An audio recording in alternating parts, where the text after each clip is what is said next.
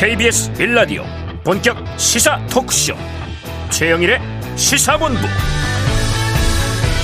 안녕하십니까? 최영일의 시사본부 시작합니다. 자 바이든 미 대통령의 친서가 전달됐다고 합니다. 이 인플레이션 감축법 때문에 이 한국산 전기차가 받는 이 타격에 대한 문제 해결 의지를 피력했다. 대통령실이 밝혔습니다. 자 북한은요 이 중거리 탄도미사일을 쏘고 로널드 레이건호 미 항모가 다시 동해로 재진입한 가운데 오늘 미사일을 또다시 발사했습니다. 자, 윤석열 대통령은요, 오늘 기시다 일본 총리와 전화로 의견을 나눈다고 하죠. 지금 경제와 안보가 상당히 위협받고 있는 그런 상황입니다. 자, 이런 와중에 국회에서는 국정감사가 진행되고 있습니다. 그런데 이 고등학생의 풍자 만화가 논란이고요. 또 감사원이 절차를 어겼다는 보도가 나온 가운데 이 감사원 사무총장이 대통령실 수석에게 직보하는 문자가 포착이 돼서 야당이 맹비판하고 나섰습니다. 국제 상황, 경제, 안보 엄중한데 정치권은 좀 이상합니다. 이 분명 여야 전선이 치열한데도요. 왠지 손 놓고 한가로워 보이는 이유 뭘까요? 최영일의 시사본부 출발합니다.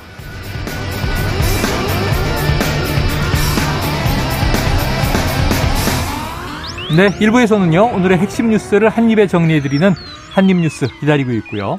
2부에서는 각설하고 시즌2, 그리고 경제본부가 준비되어 있습니다. 한 입에 쏙 들어가는 뉴스와 찰떡궁합, 이 오늘의 디저트송 신청 기다리고 있으니까요. 오늘 뉴스에 어울리는 노래가 있으면 문자 샵 9730으로 자유롭게 보내주시기 바랍니다. 오늘의 디저트송 선정되신 청취자께는 저희가 치킨 쿠폰을 보내드리고 있습니다.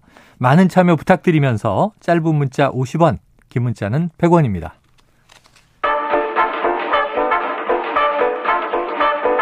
최영일의 시사본부 한입뉴스. 네, 오늘 오창석 시사평론가 박정호 오마이뉴스 기자 모시고 한입뉴스의 입을 열어보도록 하겠습니다. 두 분 어서 오세요. 안녕하십니까. 자, 이 첫 번째 이슈는 또 속보입니다. 북한이 이틀 만에 탄도미사일을 두 발 쐈다. 그런데 이번엔 또 중거리 이후다, 이후다 보니까. 네. 이거 뭐 중장거리 아니야? 그런데 단거리였다면서요? 네, 그렇습니다. 그러니까 오늘 이제 두 발을 발사를 한 거예요. 네. 그런데 이른바 이제 섞어 쏘기가 있었습니다. 섞어 쏘기. 네, 이제 다른 이 사정거리를 가지고 있는 음. 그런 미사일을 발사했다라고 합참을 좀 파악하고 있는데요. 결국 이 유사시의 실전 상황에 이제 대비를 하면서 한미 요격이나 뭐 대응 체계를 무력화라는 의도가 있는 게 아니냐 네네. 이런 분석도 나오고 있어요. 이 지난 4일에 화성 12형으로 추정되는 중거리 탄도 미사일 IRBM을 태평양으로 발사한 데 이어서 음. 이번엔 다시 이틀 만에 탄도 미사일을 쏘면서 계속해서 긴장감이 높아지고 있는 상황이고요. 특히 지금 한미일 또 연합훈련도 동해에서 오늘 진행된다라고 알려지고 있지 않습니까? 네. 이게 이 북한의 이 중거리 탄도미사일에 대응하는 훈련인데 그 훈련이 이루어지는 날 다시 또 이 두 발의 탄도미사일 발사했다. 음. 이거는 이 북한이 계속해서 강대강으로 나가는 그런 모습이 아니겠느냐 이런 분석이 나오고 있고요.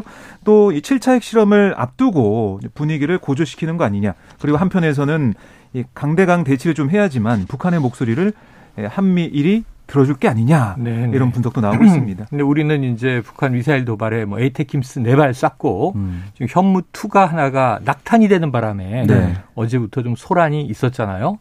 그런데 좀 저는 아침에 조간 읽다 깜짝 놀란 게 박 기자님 기자분들 기사를 좀 네. 정확하게 써주시길 당부드려요. 네. 뭐냐면 이제 로널드 레이건호의 재입항을 반발하면서 미사일을 쏜 건 맞는데 네. 그 기사는 로, 로널드 레이건호를 겨냥하여 북한이 미사일을 발사했다. 겨냥이라는 표현이 들어가니까 아. 마치 이거 이건 타겟해서 쏜 아. 느낌이잖아요. 깜짝 네. 놀랐었습니다. 기사 보다가. 아, 겨냥이라는 단어를 뭐 기사를 쓸때 좀 자주 쓰는 상, 편이긴 상징적인 해요. 의미겠죠. 네. 상징적인 네. 그런데 네. 이게 무기다 보니까 네. 어, 직접 겨냥한 거 아니야? 그렇죠. 이런 느낌이 들 수 있는. 총이나 포, 예. 미사일 이런 건 겨냥하면 그냥 제가 어, 보기에는 네. 여기서는 이제 사태가 터지는 거죠. 지금 제가 들어도 네. 헷갈릴 수밖에 없는 단어를 쓴게 네. 아닌가. 네. 왜냐면 이제 겨냥한다는 것은 부산항에 입학하는 건데 북한이 부산항을 그렇죠. 또는 부산항 인근 을 생각할 수밖에 없는 상황. 이게 참 이게 웃을 문제만이 아닌 게 네. 선을 넘어오면 사실은 음. 뭐 우리는 국지전 내지는 전쟁 상황으로 가는 겁니다. 네. 왜냐하면 또 거기 원점 타격을 우리가 하게 돼 있고요 매뉴얼상. 네. 늘 북한이 이런 무력 도발을 할 때 그 경각심을 떨어뜨리는 얘기들을 하는 경우도 있어요. 늘 그렇다시피 무력 도발을 했다 또는 어떤 협상을 이끌어오기 위해서 지금 이렇게 무력 시위를 하고 있는 것이다라고 얘기를 하는데 그렇게 볼 수는 없을 것 같고요. 늘 항상 긴장을 하고 있어야 되고 올 한 해만 들어서 24번째. 네. 예, 탄도 미사일은 22차례, 순항 미사일은 2차례라고 합니다. 우리가 늘 이제 걱정하는 게 좀 군사적인 긴장 고조, 네. 도발이 잦다 보면 음. 의도했든 의도치 않았든 음. 뭔가 또 충돌이 발생할 수 있어요. 네. 일촉즉발 우리가 이런 표현 을 쓰는데 네. 지금 경제도 걱정이고요. 국내 상황이 뭔가 좀 어수선한데 안보만은 이럴 때 더 엄격하게 우리가 좀 음. 국민들의 평화를 튼튼하게 지키고 음. 있다 이런 신뢰를 주시기를 기대해 봅니다. 자, 그래서 지금 윤석열 대통령이 그 안보에 대한 메시지를 내놨군요. 그렇습니다. 오늘 출근길 문답 모두 발언에서 국제적으로도 우크라이나를 비롯해서 안보 상황이 만만치 않다. 네. 이렇게 얘기를 하면서 국민들께서 이제 걱정은 이 북한 미사일 발사 때문에 아, 걱정은 되시겠지만 음. 우리 정부에서 강력한 한미 동맹 또 한미일 안보 협력을 바탕으로 국민 생명과 안전을 빈틈없이 다 잘 챙기겠다. 이렇게 강조를 했습니다. 네.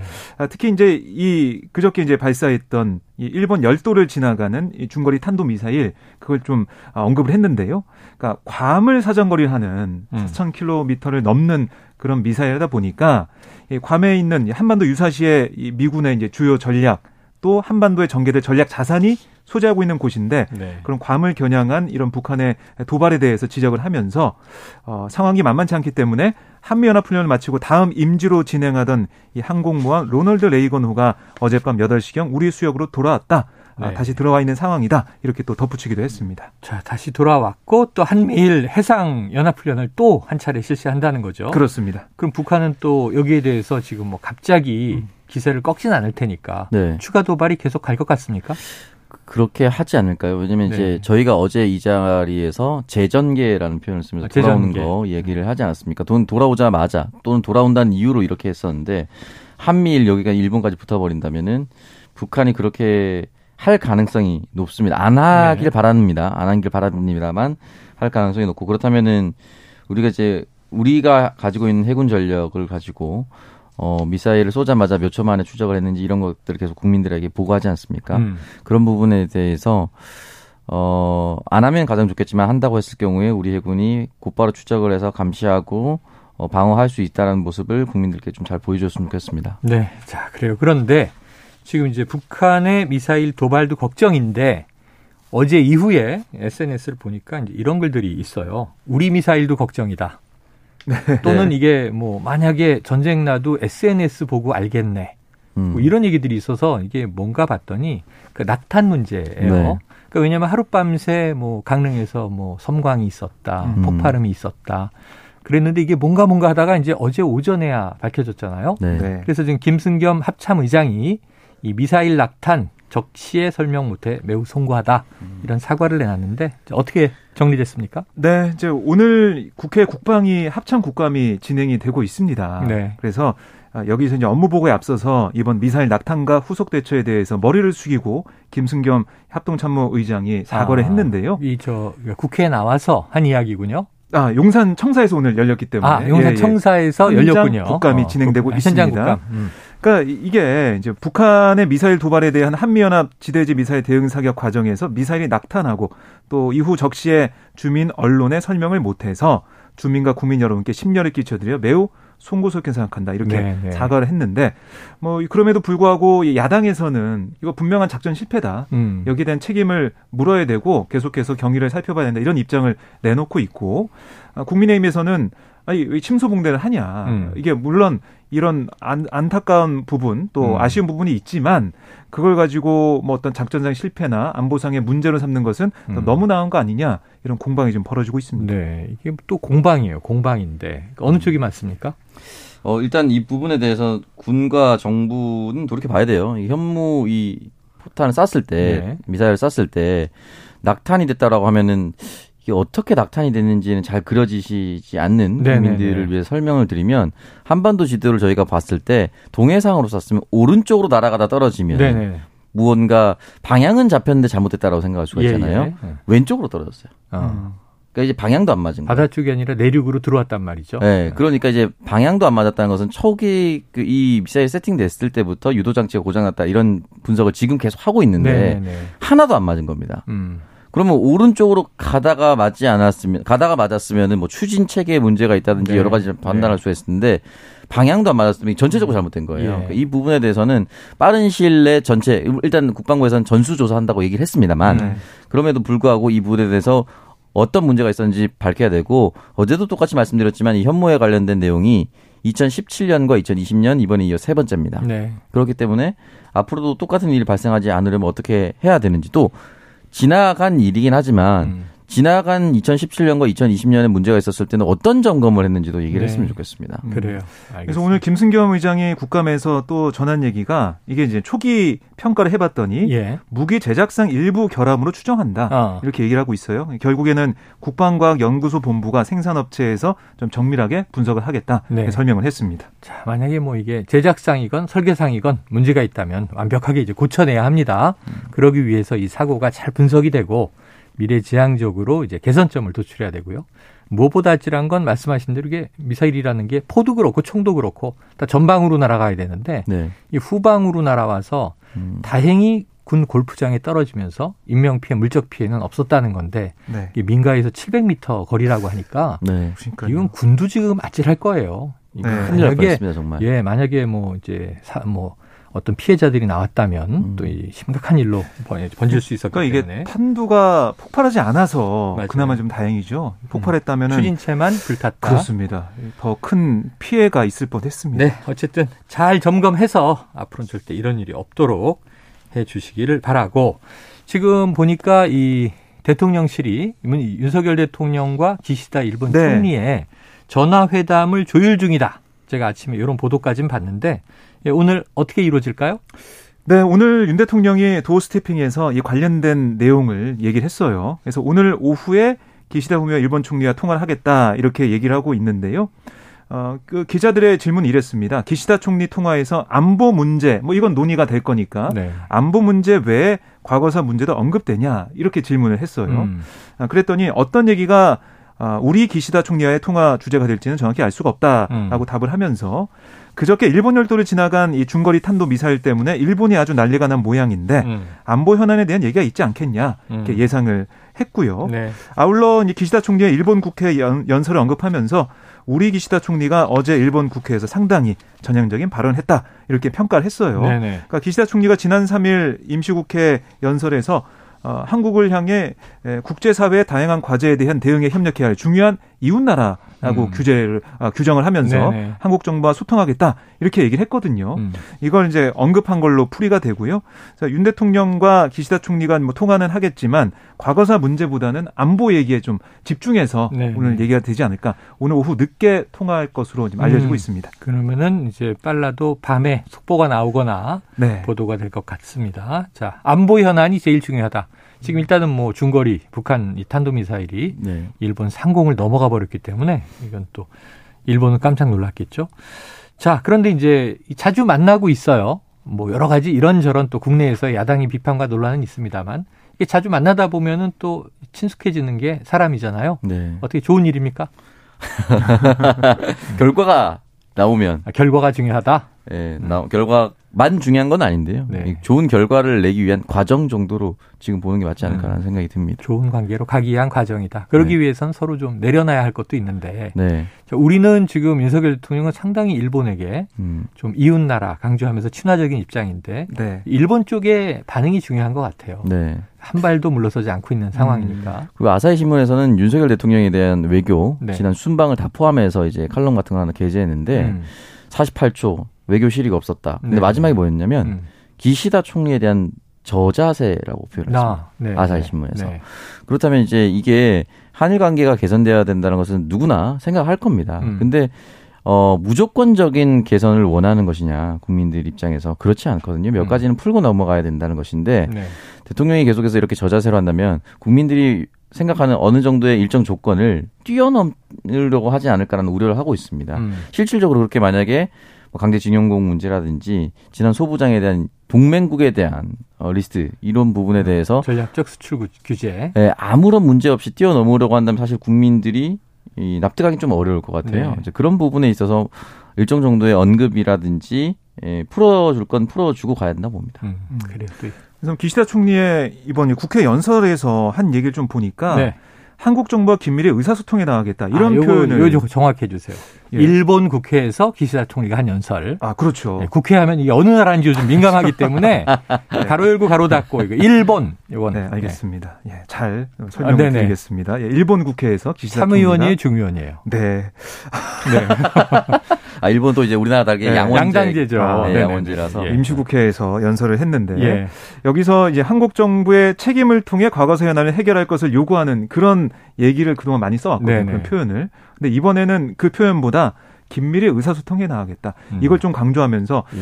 아 뭔가 일본도 입장을 조금 바꾸는 아. 게 아니냐 이런 얘기도 나오고 네. 있어요. 네. 근데 오늘 뭐 통화에서 과거사 얘기가 좀 나올지 안 나올지는 모르겠지만 음. 양국 이제 국민들 생각하는 바가 있기 때문에 양국 정상들의 또 여러 가지 또 생각이 음. 많을 것 같습니다. 알겠습니다. 지켜보죠. 윤석열 대통령이 이제 그 대목 기시다 총리 연설 그 대목에 이제 주목을 또 한 것 같습니다. 그래요. 자, 그런데 지금 국회에서 국정감사 중인데 아, 이게 또 뭡니까? 이게 사진이 요즘 사진이 많이 잡혀요. 네. 휴대폰 사진. 이 네. 이게 뭔가 터졌죠? 네. 아, 이번에 이제 사진이 찍힌 곳은 국회가 아니고요. 네. 정부 서울청사에서 아. 문자 사진이 찍혔습니다. 네. 유병호 감사원 사무총장이 어제 이제 오전에 이관섭 대통령실 국정기획수석에게 보낸 문자 메시지가 음. 언론의 카메라에 사진 네. 촬영이 됐어요. 네. 그래서 뭐라고 썼냐면 오늘 또 제대로 해명 자료가 나갈 겁니다. 음. 무식한 소리 말리는 뭐 무식한 소리 말라는 취지입니다. 음. 이런 메시지를 이관섭 수석한테 보낸 겁니다. 야 이게 해석이 필요한데. 그쵸? 네. 아, 결국에는 이게 해명자료 나간다는 것은 감사원에서 해명자료 낸다 이 얘기 아니겠습니까? 네네. 그랬더니 정말 해명자가 나왔어요. 예. 어떤 해명자료냐? 그러니까 어제 이제 언론 보도나 아니 민주당에서 주장한 바는 뭐냐면 감사원이 최고 의결 기구인 감사위원회를 거치지 않고 서해 공무원 피사 사건 감사에 착수했다. 네, 그래서 이제 문 전 대통령에 대한 서면 질의까지 있었고 그렇습니다. 공방이 있은 끝에 어제 전해드린 건 서면 질의는 처리하기로 했는데 네. 네, 서면 질의는 처리하기로 했는데 근데 이렇게 결국 이 서해 공무원 피사 사건 감사에 착수한 것 자체 음. 절차상으로 문제가 있다. 네네. 이런 지적이 민주당 내에서 나온 거예요. 네, 보도도 많이 됐어요. 그렇습니다. 그러다 보니까 감사원이 해명을 했습니다. 음. 아니 이건 전혀 뭐 사실이 아니다. 어, 이 감사위는 의결을 거쳐야 하는 내용이 전혀 사실이 아니고 네. 이게 상시 이제 감사로 하면서 가로 안에 그 내용을 넣어놨기 때문에 어, 이거는 문제 없다. 어. 이런 취지의 해명을 했거든요. 근데 그 해명 자료가 정말 이 문자 메시지 내용대로 나온 거예요. 네네. 근데 이 문자 받은 사람이 누굽니까? 이관섭 이 대통령 수석이잖아요. 수석. 네. 그래서 아니 감사원은 독립이 기관인데 대통령도 그렇게 말씀을 했죠. 그렇습니다. 음. 수석과 이렇게 긴밀히 소통하고 있네. 이런 또 지적이 나오고 있는 거고요. 네. 이 파장이 점점 커지고 있는 모습입니다. 자, 제가 궁금한 건 오평롱아님 역시 네. 무식한 소리 말라는 취지다. 무식한 소리는 주체가 누구예요? 주어가 없는데. 추정컨대 정부 여당과 용산을 향하진 않았겠죠. 네네. 네, 왜냐하면 국정기획수석한테 문자를 보내고있으니까 그러면 남은 게 여당 용산 아니면 야당 또는 네네. 일부 언론까지 언론. 포함이 될 수가 있지 않을까. 음. 라고 추정할 수 있는 겁니다. 네. 네. 추정할 수가 있는데 일단 기본적으로 감사원이 대통령도 예외가 없다라면서 독립기관인 걸 강조하면서 문재인 대통령 서면 조사 그리고 그 이전에 정부 대통령도 서면 조사는 했었다 라는 것이 이제 여당의 방어 논리였는데요. 음. 근데 지금 보면은 성역이 있는 것처럼 보이는 거죠. 네. 왜냐면은 어 지금 용산에 있는 어 예전 같으면 청와대 직원에게 감사원에 있는 흔히 말하는 넘버 투입니다. 네. 사무총장이 문자를 올린 거거든요. 음. 그러니까 이건 보면은 그 야당에서 또는 음 일각에서 주장을 했었던 용산의 의지가 아니냐. 음. 또는 국면이 불리하니까 전 정권으로 눈을 돌리게 하는 거 아니냐. 이런 게 짜맞춰지는 겁니다. 네. 물론 대통령이 직접 지시했다. 이렇게 볼 수는 없지만 네. 적어도 이관섭 수석은 왜 이렇게 이야기를 나누고 있었는지 네. 또는 유병호 사무총장은 어떠한 취지에서 이게 문자가 처음인지 그 전에 음. 삭제된 건 없었는지 음. 만약에 처음이라고 볼 수는 없겠죠. 왜냐하면 전화번호를 알고 있어야 문제를 보내는 거니까. 음. 그럼 그 전에까지는 어떤 교류가 있었는지에 대해서 국민들은 궁금할 수밖에 없습니다. 예. 그렇기 때문에 오해의 소지가 굉장히 농후하다라고 볼 수가 있습니다. 자, 여러 차례의 이제 해명들이 나왔어요. 전직 네. 대통령 조사에 대해서 역대 대통령도 있었다. 그리고 이것은 당시 이제 월북 청황 논란 여기에 대한 또 청와대의 이제 내용을 알기 위함이다. 그랬지만 이제 서면 질의 포기했고요. 지금 이 무식한 소리가 결국은 이게 서해 공무원 피격 사건을 감사에 착수한 게 음. 절차 위반이라는 언론 보도에 대해서 네. 네. 모르는 소, 소리 하지 마세요. 음. 그거 위반 아닙니다. 하는 이제 반박인 거죠. 네. 그래요. 이 최초 보도가 어디예요? 네, 한겨레 신문에서 네, 반박이 나왔어요. 어, 지금 뭐 계속해서 지적을 하고 있는 게 그렇다면 네. 결국에는 그, 보도를 보면 네. 결국 이제 뒤에 대통령실이 있는 게 아니냐, 음. 아, 윤 대통령이 있는 게 아니냐, 뭐 이런 음. 취지의 아, 지적을 좀 하고 있는 어. 모습이거든요. 독립적인 감사가 맞느냐? 이게 지금 또 민주당에서는 하명 감사 아니냐 이렇게 네. 얘기하고 있으니까. 그래서 뭐 강하게 이제 반발하고 있는 모습들을 이제 보도를 하고 있는 상황이고 네. 결국에는 이게 대통령 직속의 합의제 감사기관이 이제 감사원이지만 네. 헌법 해석상인 대통령이 감사원의 일절 관여하지 못하게 돼 있거든요. 예, 예. 그래서 직무와 기능 면에서 독립적으로 활동을 하고 음. 총리뿐만이 아니고 대통령도 지휘 감독할 수가 없습니다. 네. 이런 상황에서 네, 이 감사원 사무총장이 대통령실 수석에게 문자를 보내서 이 상황을 설명하는 이 모습들 물론 이 대통령실에서는 이 기사가 났기 때문에 물어본 거다 물어볼 수 있지 않냐 음. 이렇게 얘기를 하고 있는데 국민들이 좀 어떻게 받아들일지 좀 봐야겠습니다. 그래요. 자, 또 이제 그러면 유병호 사무총장은 누구냐? 정치인이냐? 음. 궁금해 하시는 분들이 많은데 그렇진 않고 행정고시 출신으로 계속 이제 정부 관료로 있었던 인물입니다. 자, 앞으로 이게 어떻게 전개되나 또 국정감사 와중이라 이게 또 도화선이 될 가능성들이 이제 있어요. 음. 지켜보도록 하고요. 자, 지금 12시 42분을 향해 가고 있습니다. 점심시간 교통 상황 알아보고 이어가겠습니다. 자, 교통정보센터에 김한나 리포터 나와주세요. 네, 시각 교통정보입니다. 점심시간이 되면서 도로 정체는 많이 줄었는데요. 곳곳으로 작업을 하는 곳들이 늘었습니다. 지금 노년로 동호대교 북단에서 남단 쪽으로 1차로를 막고 이번 주 토요일까지 작업이 계속되겠고요. 내부순환도로 성산 방면으로는 기름에서 정릉 쪽으로 2차로 막고 작업을 하고 있어서 정체입니다. 고속도로에서는 영동고속도로 강릉 방면 원주나들목에서 새말 나들목까지 역시 작업 여파 받고 있고요. 경부고속도로 서울 방면 오산 부근에서도 작업 때문에 짧게 서행합니다. 이후로 달래내에서 반포까지 10km 정체 이어지고 반대 부산 쪽으로는 함남에서 서초까지 또 신갈분기점에서 수원 나들목까지 서행하고 있습니다. 이후로 동홍탄 분기점에서 남사 진위 나들목까지 9km 작업 여파가 더 늘었고요. 중부 내륙고속도로 양평 방면으로는 칠서에서 현풍 분기점까지 역시 작업 때문에 밀립니다. 이후로 장현터널 부근 그리고 감곡에서 여주 분기점까지 도 공사를 하고 있어서 더디게 지납니다. KBS 교통정보센터에서 김한나였습니다.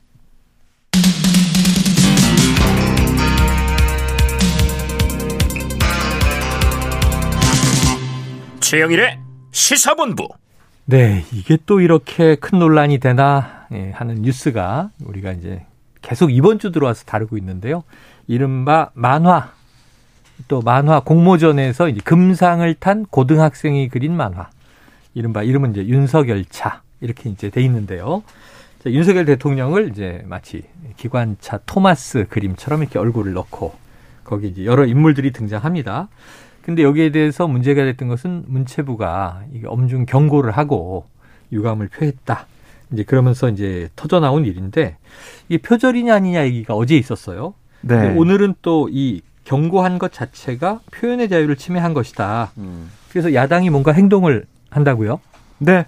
어, 오늘 이게 홍익표 어, 이 국회 문화체육관광위원회 위원장을 음. 포함해서 더불어민주당 의원들이 이 문체부의 엄중 경고 또 음. 조사 행위 자체가 어, 어떻게 보면 예술의 자유, 네, 표현의 자유를 침해한다. 네네. 이런 진정서를 인권위에 접수를 했습니다. 아, 인권위에. 네, 네, 오늘 접수를 하면서 어떤 얘기를 했냐면 이 문체부의 경고 조치가 고등학생 수상자에게 정신적인 고통과 함께 향후 작품 활동에 영향을 미쳐서 음. 수상자의 창작의 자유와 표현의 자유를 침해했다. 이런 취지로 설명을 네네. 했어요. 홍익표 위원장이 아, 이제 인권위를 향해서 한 말도 있는데 문체부에 의한 인권 침해 사실을 신속히 조사해서 피해자들에 대한 구제 조치, 아, 또한 문체부의 재발 방지 대책 마련, 또 박보균 문체부 장관과 담당 실국장 등 책임자에 대한 징계 이거 좀 권고해야 된다 네. 이렇게 강조를 했습니다. 네. 그 국가인권위를 좀 찾아보면요, 네. 이제 이것도 사실은 삼권 분립에서 독립되어 있는 음. 3부에서 독립되어 있는 입법행정사법 독립되어 있는 기관이긴 한데요. 독립기관. 예. 이게 사실은 이제 명령권은 없어요. 그러니까 예, 진정이 예. 들어가면은 시정 권고를 할 수가 있는데요. 의견 제시 정도 음, 수준입니다. 음. 다만 중요한 것은 이 인권위원회에서 의견 제시를 했을 때 그것이 실효력이 없다 하더라도 이것이 잘못되었다라는 의견 제시가 나왔을 경우 네. 예, 문체부로서는 굉장히 좀 부끄럽죠. 그래요. 이게 뭐 강제 조치에 대한 권한은 없더라도 인권위가 또 어떤 이제 판단을 하느냐 네. 이런 것도 중요한 영향을 미칠 것 같습니다. 그 윤석열 대통령에게도 이 풍자 만화 질문이 있었습니까? 네, 오늘 출근길 문답에서 이 관련된 내용을 물어봤어요. 네네. 그러니까 이 고등학생의 만화를 둘러싼 논란에 대해서 윤 대통령은 대통령이 이 그런 문제에 대해서 대통령이 언급할 건 아니라고 생각한다. 음. 이렇게 뭐 짧게 답변을 했습니다. 네, 짤막한 답변인데. 네. 자, 오평론가님. 네. 한번 이제 본인이 대통령이라고 빙의해 주시고 이런 일이 벌어졌어요. 네. 어떻게 생각하십니까? 그럼 뭐라고 답변하시겠어요? 어, 이게 대통령이 언급할 거 아니다라고 원론적인 답변할 수도 있는데 네. 저는 제가 만약에 대통령이라면은 네. 어, 표현의 자유를 존중받는 나라가 문화 강국으로 가는 첫걸음이다라는 네. 표현 얘기를 남기면서 어, 문체부에서 너무 어, 여기에 대해서 엄격하게 굴었던 것이 아니냐라서 문체부를 좀 꾸짖는 방향으로 네네. 한다면 어, 그렇게 이제 통 크게 대승적으로 네 한다면 네. 대통령 입장으로서는 훨씬 더 면, 면도 서고 앞으로 이런 일이 있었을 음. 때 이게 사실 뭐 이런 그림 그린다고 해서 대통령의 지지율이 떨어지고 이런 거 아닙니다. 근데 네. 이걸 제압하려고 합니까? 제 지지율이 떨어질 수가 있는 거거든요. 어떻게 이 사안을 다루느냐에 따라서 네. 올라갈 수도 있고 떨어질 수도 있다. 네, 그래서 노태우 대통령이 네네. 처음에 집권했을 때 군부 독재 또는 이제 군사 정권의 이미지를 탈피하기 예. 위해서 네. 희극인들에게 대통령 얼마든지 희극하고 네, 조롱할 수 있다. 얼마든지 코미디의 소재로 쓰십시오 해서 음. 성대모사가 바람이 불었죠. 네, 그 사실은 그 이전 정권에서 상상도 할 수 없었던 네네. 일이거든요. 그게 사실 어떻게 보면 대통령이 내려놓기인 겁니다. 저는 그런 노태우 전 대통령의 모습에서도 네네. 우리가 좀 배울 것이 있다고 생각합니다. 자, 오랜만에 노태우 전 대통령 성대모사 한번 잘 못합니다. 네, 저 보통 사람입니다. 이런 얘기 많이 아, 하셨죠. 네. 네. 자, 알겠습니다. 자, 박보균 문화체육부 장관은요, 이 윤석열 차 논란에 문체부가 사과할 이유 없다 이렇게 국감에서 얘기했네요. 네, 그러니까 이 학생에 대해서 이 작품에 대해서 네. 지적한 게 아니라 아니다. 이왜이 이, 이 게 이, 이 작품이 이렇게 어떻게 보면 상을 받게 되고 아, 이런 상황까지 가게 되는 그 프로세스라고 할까요? 어, 음. 그런 진흥원의 그런 상황 여기에 대해서 문제를 삼고 있다 이렇게 얘기를 하고 있어요. 왜냐하면은 네. 행사 취지에 어긋났다라는 게 문체부의 입장이기 때문에 음. 엄중 경고하고 또 사과하라는 그 예. 요구에 대해서 받아지 않는 모습이었습니다. 이게 이제 고등학생한테 야 이런 그림 그리지 마 이렇게 경고한 게 아니고 그렇습니다. 자 정치적인 내용은 이게 수상할 수 없도록 돼 있는 규정도 있지 않느냐. 굳이 이 그림에 상을 준 이유가 뭐냐라고 진흥원에 네. 아, 어떤 경고를 한 것이다 하는 취지입니다. 그래요, 알겠습니다. 자, 오늘 또 중요한 날인 것이 이 이준석 전 대표 지금 자연스럽게 이제 전 대표로 흘러갔습니다. 국민의힘 네. 전 대표 추가 징계가 오늘 발표됩니까? 네, 이제 오늘 7시에 당 윤리가 열려요. 저녁에 회의를 음. 통해서. 윤리위는 왜 늘 저녁에 열어요? 그러게요. 이제 낮에 이제 네. 업무를 보신 다음에 오전에 좀 열면 시사본부 때 전해드릴 수 있는데. 그러게요. 아, 이게 밤에 모여서 이제 새벽까지 하는 게 거의 아, 지금까지의 예였는데 네. 오늘도 이제 저녁에 모여서 어, 회의를 하게 됩니다. 여기 주목되는 부분이 이제 크게 두 가지죠. 이준석 전 대표 추가 징계 여부, 음. 또 하나는 권성동 전 원내대표 어, 징계 이제 개시가 어떻게 되는지 어떻게 논의가 되는지 이거 좀 봐야 될 것 같은데 네. 그래도 제일 큰 관심은 이전 대표에 대한 추가 징계 여부예요. 음. 그러니까 이 개고기, 뭐 양두구육, 신군부 네. 이런 발언을 한 걸로 인해서 추가 징계 절차가 개시가 된 건데요. 그동안에 많은 뭐 시사평론가나 기자들이 예상한 것은 뭐 탈당 권유나 네. 아니면은 제명일 것이다. 그래요. 세게 나갈 것이다라고 했는데 음. 지금 또 기류는 어 그거는 너무 세다. 네. 아 그거보다는 기존 징계인 당원권 정지 기간 좀 늘리는 방안. 아. 약간 좀 유화적으로 가는 게 아니냐 어. 이런 또 관측이 많이 나오고 있습니다. 네. 그래서 결국에는 여론에 또 많은 영향을 받을 수가 밖에 없잖아요. 음. 윤리도 뭐 독립돼 있는 상황이지만 그래서 지금 상황을 쭉 봤을 때 여러 가지 발언 논란도 뭐 대통령실 내에서 있었고 해명 과정에서도 있었고 그런 상황에서 이준석 전 대표의 발언에 대해서 정말 제명까지 가는 음. 수준까지 간다면 과연 민심이 어떻게 반영할까 음. 이런 생각도 하는 것 같아요. 오늘 봐야겠지만은 네. 제명까지 안 갈 것이다. 예, 징계 수위가 조금은 이제 낮아질 것이다, 후퇴할 것이다. 음. 자, 원래는 이 과정이 다 뭐 이준석 찍어내기다. 이렇게 이제 이야기를 하면서 왔는데. 뭐 이준석 그전 대표하고 요즘에 얘기 나누신 거 있어요? 아, 저는 이제. SNS는 매일 보고 계시죠? 예, SNS는 정말 매일 보고 있습니다. 네. 네. 가장 최근에 어떤 입장이 올라왔나요? 가장 최근에는 이제 양두구육이라는 한자가 적혀 있는. 네네. 그 예전 만화 잡지라고 해야 되나? 그 잡지라고 해야 되나요? 아. 그책 한 권 올려서 금서로 지정될 수도 있다. 추억의 만화책? 예, 네, 그러니까 저는 그런 책을 본 적이 없는데 네네. 이준석 대표는 스스로가 이제 SNS에 그런 책을 소개하면서 어렸을 때 본 건데 아, 요런 표현을 여기 들어 있어서 네, 그러니까 본인이 예전에 썼던 표현을 빗대어서 한 얘기겠죠. 그러니까 이런 표현으로 내가 지금 징계를 받게 생겼는데 이런 걸 전면에 내세운 책은 이제 금소로 지정될 수도 있다라고 아, 금서 어, 끝까지 어떻게 보면 네. 조롱을 하는 강대강 대치를 하고 있다 볼 수 있습니다. 네, 근데 뭐 어쨌든 당원권 정지가 계속 연장이 돼가지고 네. 지금 뭐 내년 6월 이후까지 연장이 되면은 가처분 결과에 상관없이 복귀가 음. 안 되는 거잖아요. 음.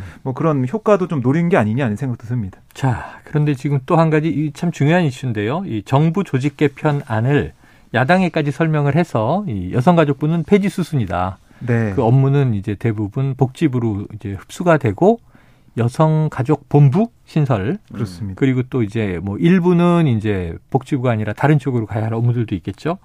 그런데 이게 이제 주호영 어, 국민의힘 원내대표는 국민과 한 약속이다. 네. 이거 이루어져야 한다 이렇게 이야기를 했군요. 네, 오늘 기자들에게 또 이제 회의에서 어떤 얘기를 했냐면 일은 정부가 하는 거니까 정부가 어떤 조직으로 일할지는 정부 결정에 좀 맡겨달라 음. 이렇게 얘기하면서 민주당이 썩 동의하지 않더라도 우리 대선 공약이었고 국민들과 한 약속이었다. 네. 민주당의 협조를 요청한다 이렇게 강조를 했습니다. 저요 얘기 꼭 해야 되는데 네, 꼭 하세요. 주호영 원내대표가 어, 근거를 들면서 박원순 전 서울시장 케이스와 같이 권력형 성범죄로부터 피해자를 보호하는데 매우 소극적이었다는 비판을 받아왔다라고 지적을 했거든요. 네네. 그렇다면 여성가족부의 권한을 더 강화해야죠. 어. 소극적이었으면 소극적이었다 날려버리면 네. 지금 강릉에 낙타는 낙타하는 것을 7시간 동안 소극적 대응한 국방부 없애야 됩니까? 어. 그러니까 이거는 사실 말이 안 되는 겁니다. 네네. 더 강화시켜야 되는 거예요. 논리가 아직까지는 국민의힘 내부와 영, 정부 여당에서도 좀 부족하다고 보십니다. 그래서 여성가족부가 진짜 없애는 것이 맞는 것인지 어. 이 시대에 맞는 것인지 조금 심도 깊은 고민을 할 필요가 네. 있다고 봅니다. 없애는 게 맞느냐, 역할을 바로 세우고 강화하는 게 맞느냐, 지금 여야 시각이 충돌하고 있습니다. 국감 과정을 또 우리가 예의주시해야 할 하나의 이유가 되겠습니다.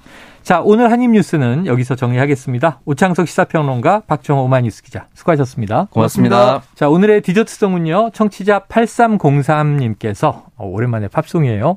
마이클 잭슨의 Heal the World를 신청해 주셨는데요.